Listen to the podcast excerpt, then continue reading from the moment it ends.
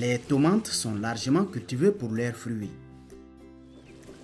La contenance en nutriments et en vitamines de la tomate, ainsi que ses diverses utilisations, font d'elle un des légumes les plus utilisés dans l'alimentation humaine. Au sud du Mali, la production des tomates se fait généralement pendant la saison sèche. Et à la récolte, il y a une abondance de tomates fraîches sur le marché. Mais pendant la période de soudure, la tomate devient très rare et les consommateurs achètent des tomates en boîte à des prix élevés ou ne consomment plus de tomates jusqu'à la prochaine récolte.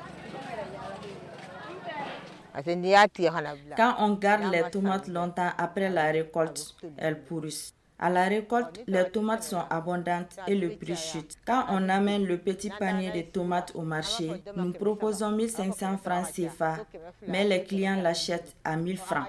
Alors que cette même quantité de panier est vendue à 6000 francs en période de soudure.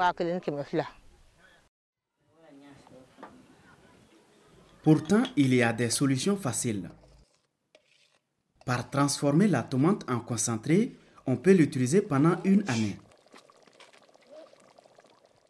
Et le jus de tomate peut être utilisé pendant deux à trois semaines. Quand on transforme la tomate, on ne doit plus aller au marché pour les acheter. On utilisera ce qui est disponible pour la cuisine. La transformation est très avantageuse. Quand on consomme la tomate, le corps bénéficie des nutriments. Quand on vend les tomates transformées, on peut gagner de l'argent pour faire nos dépenses.